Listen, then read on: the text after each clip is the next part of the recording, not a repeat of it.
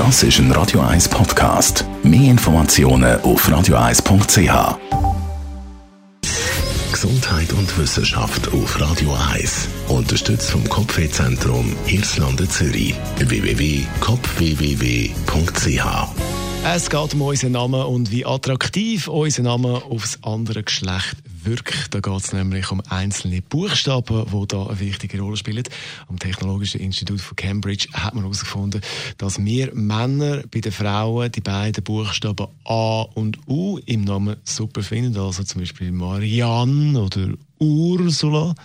Frauen finden vor allem attraktiv, wenn es E oder ein I im Namen ist. Als Beispiel wird da aufgeführt Elias Interbitzin.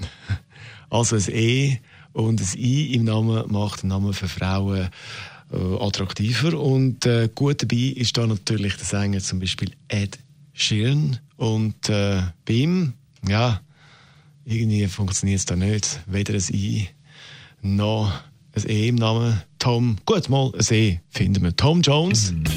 Glück gehabt. Da ist er mit Help Yourself bei Radio Das ist ein Radio 1 Podcast. Mehr Informationen auf radio1.ch.